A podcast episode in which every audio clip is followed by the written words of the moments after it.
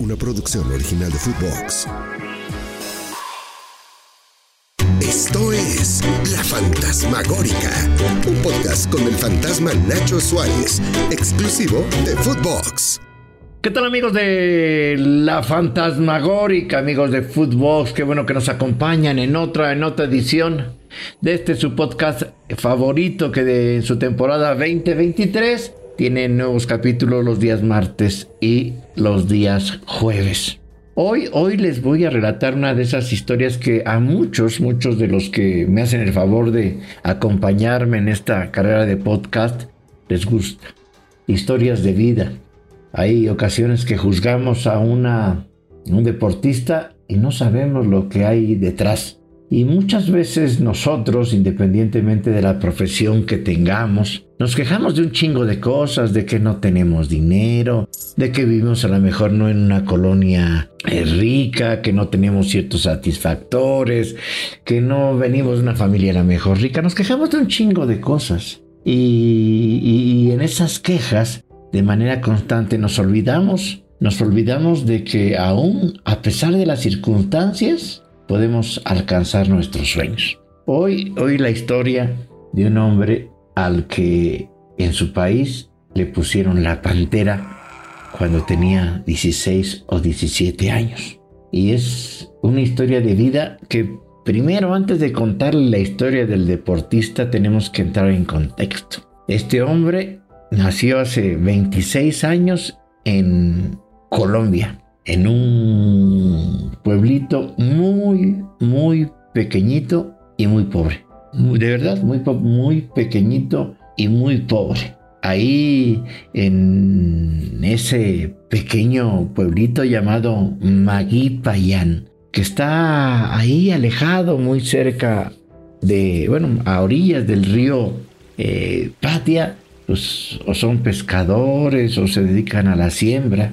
El río Patia, para que entremos en contexto, es como si estuvieras en México, sería como el río Balsas. El río Patia en Colombia es uno de los ríos más largos y caudalosos. Y bueno, los que viven en esa zona que no está tan contaminada como aquí el río Balsas, pues es de contrastes. Para unos significa tener sustento, eh, tener trabajo, porque ahí pescan. Pero para muchísimos otros, el vivir ahí cerca del río Patia, bueno, pues significa significa peligro, significa miedo. ¿Por qué? Porque ahí los grupos de militares, paramilitares, controlan la zona y la droga. Y ahí van a los pequeños poblados y a ver, y agarran a niños, agarran a jóvenes, no niños, no, a jóvenes, adultos, para integrarlos y que les ayuden en el trasiego de droga. ¿Sí? Porque a pesar de que inició un proceso de desarme de la FARC y todo el problema de, los, de los grupos paramilitares en Colombia, es todavía muy grave. Vivir ahí en el río Patia, de donde es este personaje, pues era, era vivir siempre con el Jesús en la boca, dirían las abuelas. ¿Por qué? Porque ese río lo mismo sirve para trasladar, trasladar alimentos que para traficar este, marihuana, cocaína, oro. Ahí las historias sobre el secuestro de estos jóvenes y niños para integrarlos al crimen organizado son centenas o miles. Vivir ahí para muchos ha sido un infierno. Los números oficiales que maneja el gobierno colombiano es que alrededor de 4.500 familias, comunidades afro, afroamericanas y campesinas sobreviven en una zona muy pobre, muy rural, en un pueblo llamado Maguipayán. Esto les digo ubicado en El Nariño, un distrito llamado El Nariño. Es una población eh, que está a merced de tres grupos armados ilegales. El Frente 30, que son los disidentes del FARC. El Frente Oliver Sinisterra. Y las autodefensas gaitanistas de Colombia. Este niño, en una entrevista hace algunos años, en el 2018, comentaba cómo era su niñez en Magui. Vayan. Bueno, estamos aquí con Julián Andrés Quiñones. Julián, ¿de dónde sos? Soy de Magui Payán, Nariño.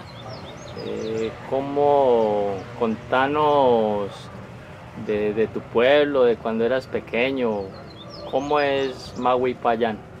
Mahuipayán es un, pueblo muy humilde, de muy pocas personas. Eh, mi carrera comenzó de muy pequeño, cuando solía salir a, las canchas sin permiso de, de, mis padres y a a jugar todo, todo el día. No llegaba a la casa ni a comer a veces. Me iban a buscar y yo no quería salir de la cancha. A veces se me rompían las pantalonetas y todo. Y mi mamá tenía que, remendarla para poder seguir jugando, ¿no? Con mis amigos siempre en, las canchas, en el pedazo de cancha que, que, teníamos o en las calles, jugábamos descalzo y esa, esa era nuestra felicidad. No, en ese entonces no, no, tenía, no tenía sueño, nada más jugaba por jugar, porque era la felicidad que había allá, no se tenía que hacer otras cosas más, nada más de, estar jugando y pues trabajar. Entonces toda la mayoría del tiempo me la pasaba jugando, pasando el rato con mis amigos y, y esa era la felicidad de nosotros, no tenía hasta ese momento un sueño, un sueño fijo. Ahí estaba y ahí era Maguipaya. Esos tres grupos que le estaba contando, el, el Frente 30, el Frente Oliver eh, Sinisterra, las autodefensas, siempre están entrando en conflicto. Se matan en los caseríos, llegan y todo. Es que el patio es un enorme corredor para traficar cocaína. Dice la DEA que ahí en esa zona 36 mil hectáreas están sembradas con cocaína, que lo mismo se trafica armas, oro, ilegales. Es, es, es, un gran corredor que se pelean los grupos. ¿Por qué? Porque desemboca, este río desemboca al Océano Pacífico y ahí llegan en submarinos, en barcos para traficar la, droga. Lo mismo América del Norte, Estados Unidos que, que Europa. Bueno, pues ahí en ese pueblo chiquito, eh, Maguipayán, entre casuchas de madera. Usted si ven internet y busque Maguipayán y vea, vea la pobreza que se tenía. Le estamos echando 20 años para atrás, no como los quizá lo encuentre ahora. Ahora ya quizás no esté tan jodido como estaba. Bueno, pues en aquel tiempo, imagínese corriendo junto al río una decena de niños festejando quizá algún gol, improvisando la portería con ramas de los árboles. Sí, los más niños a esa edad, a los 6, 7, 10 años, pues, todavía podían jugar y soñar porque a esa edad son demasiado jóvenes para ser reclutados por los paramilitares. Hace 20 años, uno de esos niños se llamaba Julián. Su madre, Gloria. Y ella hacía milagros para darle una vida mejor a él y a sus tres hermanas. Mi familia está conformada por mi mamá, que siempre ha estado conmigo, mi abuela, que ha sido como mi padre. Ellas dos son las que me han sacado adelante. Y están mis tres hermanitas.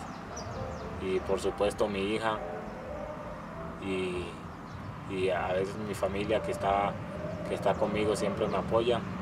Pero más que todo los que mencioné en un principio, esos siempre han estado conmigo y en las buenas y en las malas y son los que nunca te, te van a dejar de apoyar.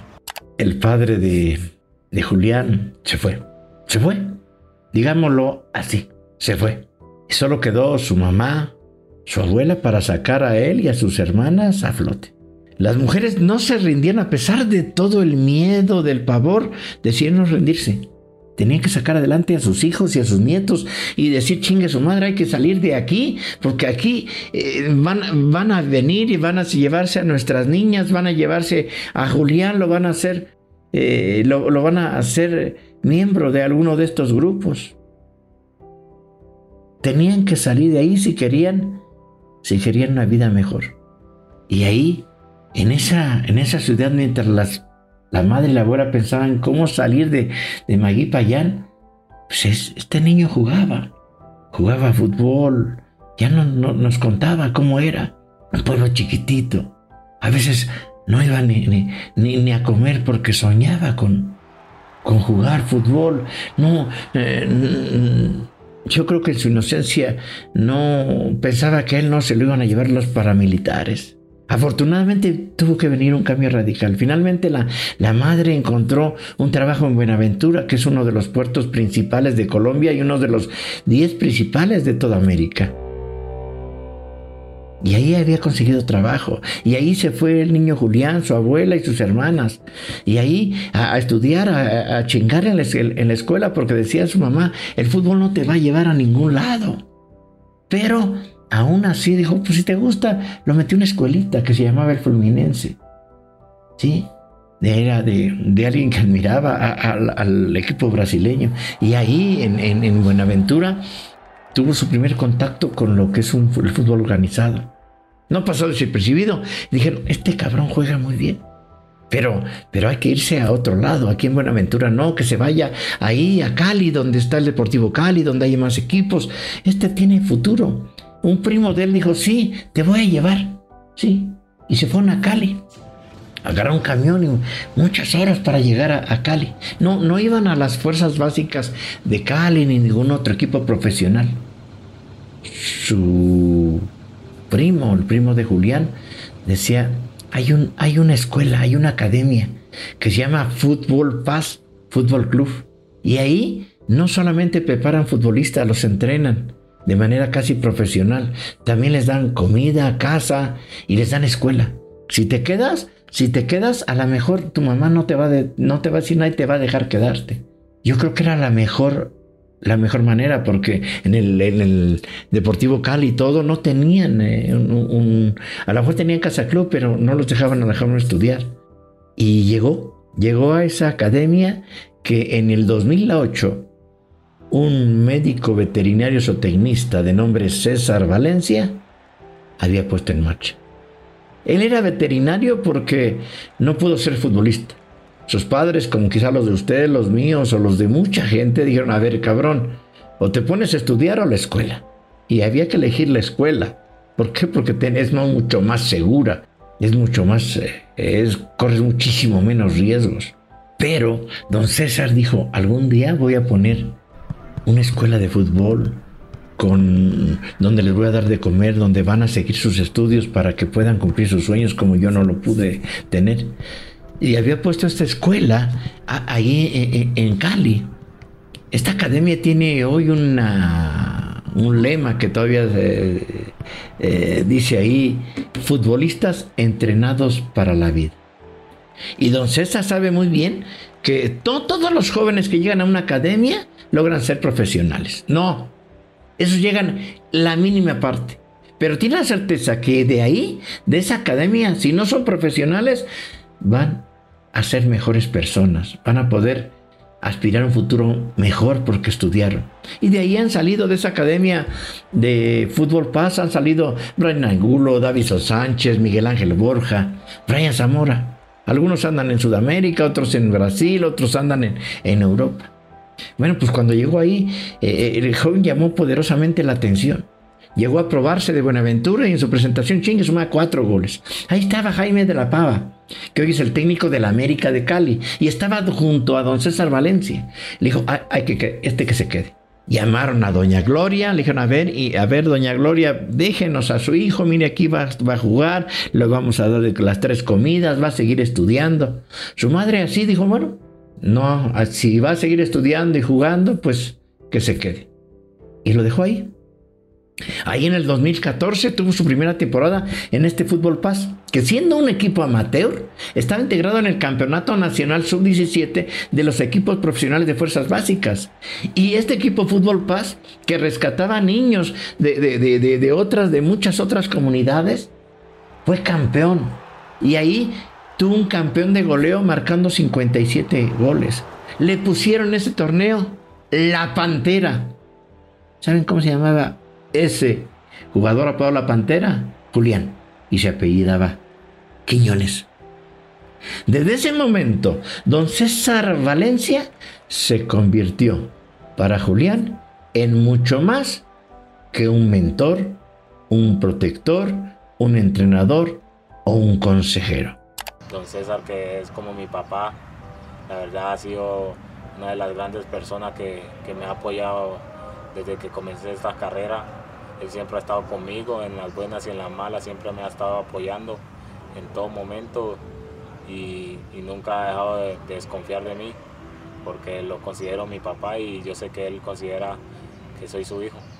Lo extraño es que jugando en ese fútbol La Paz, uno ve las fotos y ve ve que jugaban con el uniforme de Tigres, tanto el de local como el azul que utilizan los Tigres de visitante, con la publicidad de Cemex, con todo. Ah, chingá, pues ¿cómo es que juegan?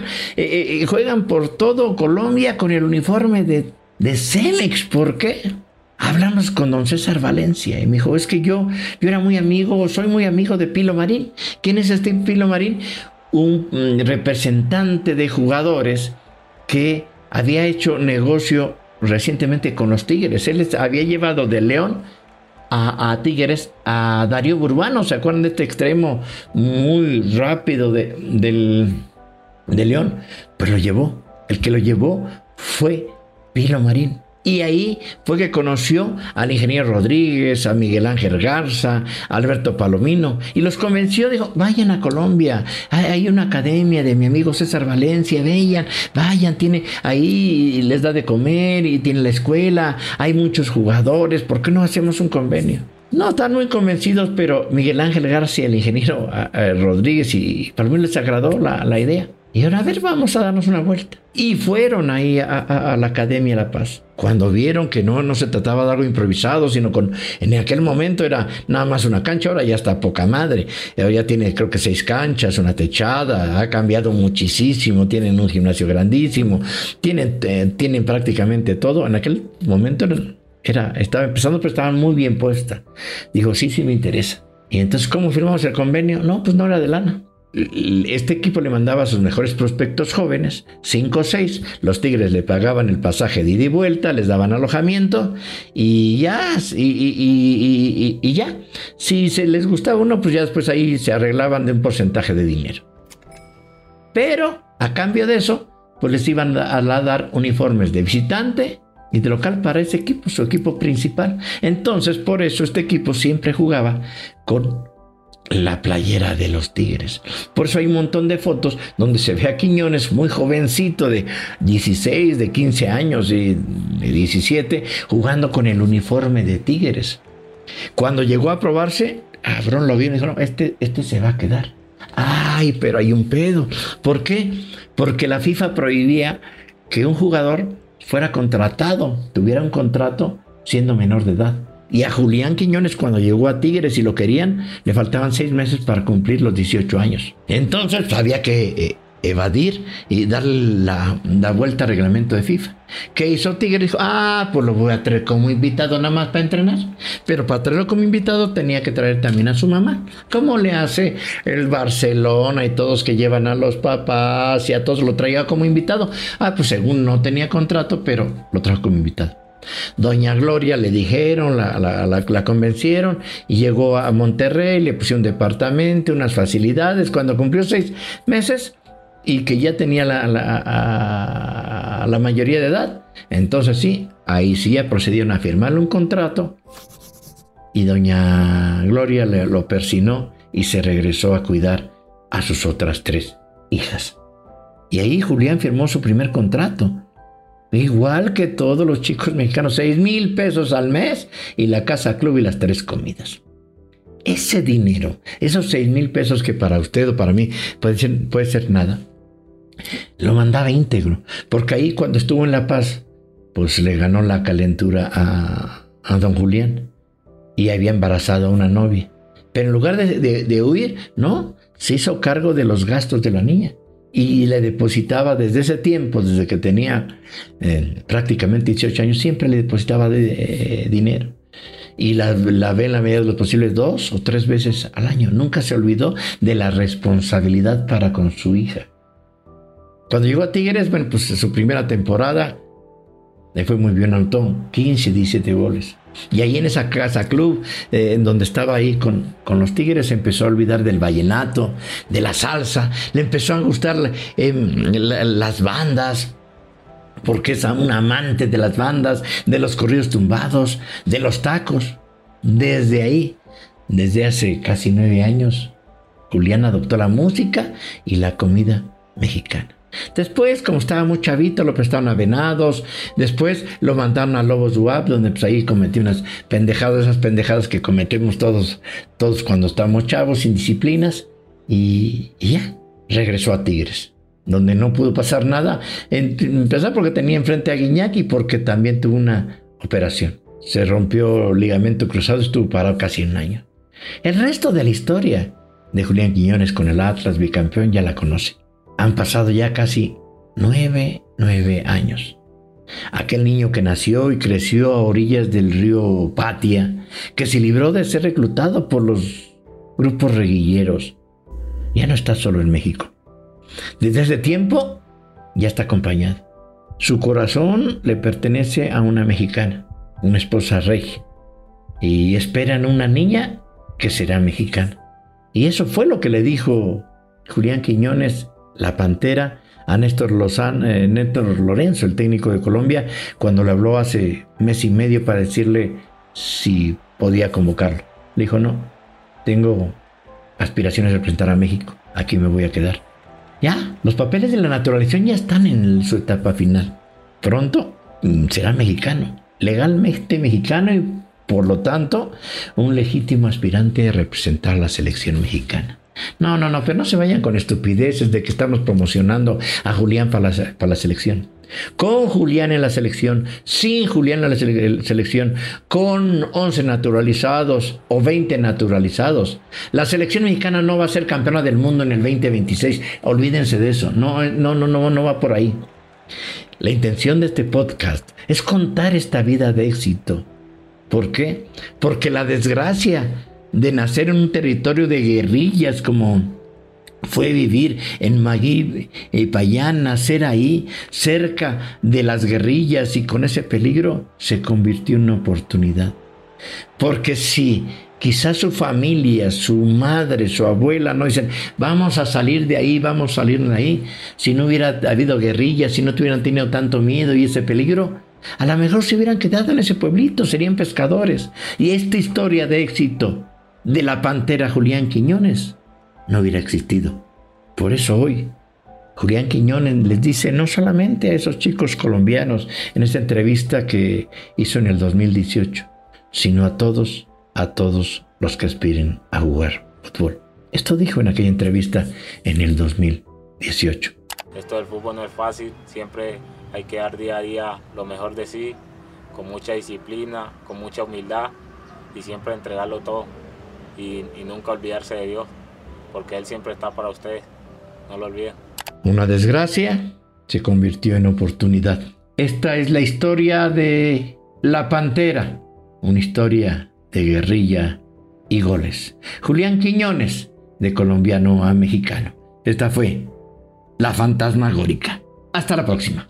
Esto fue La Fantasmagórica con el fantasma Nacho Suárez, podcast exclusivo de Footbox.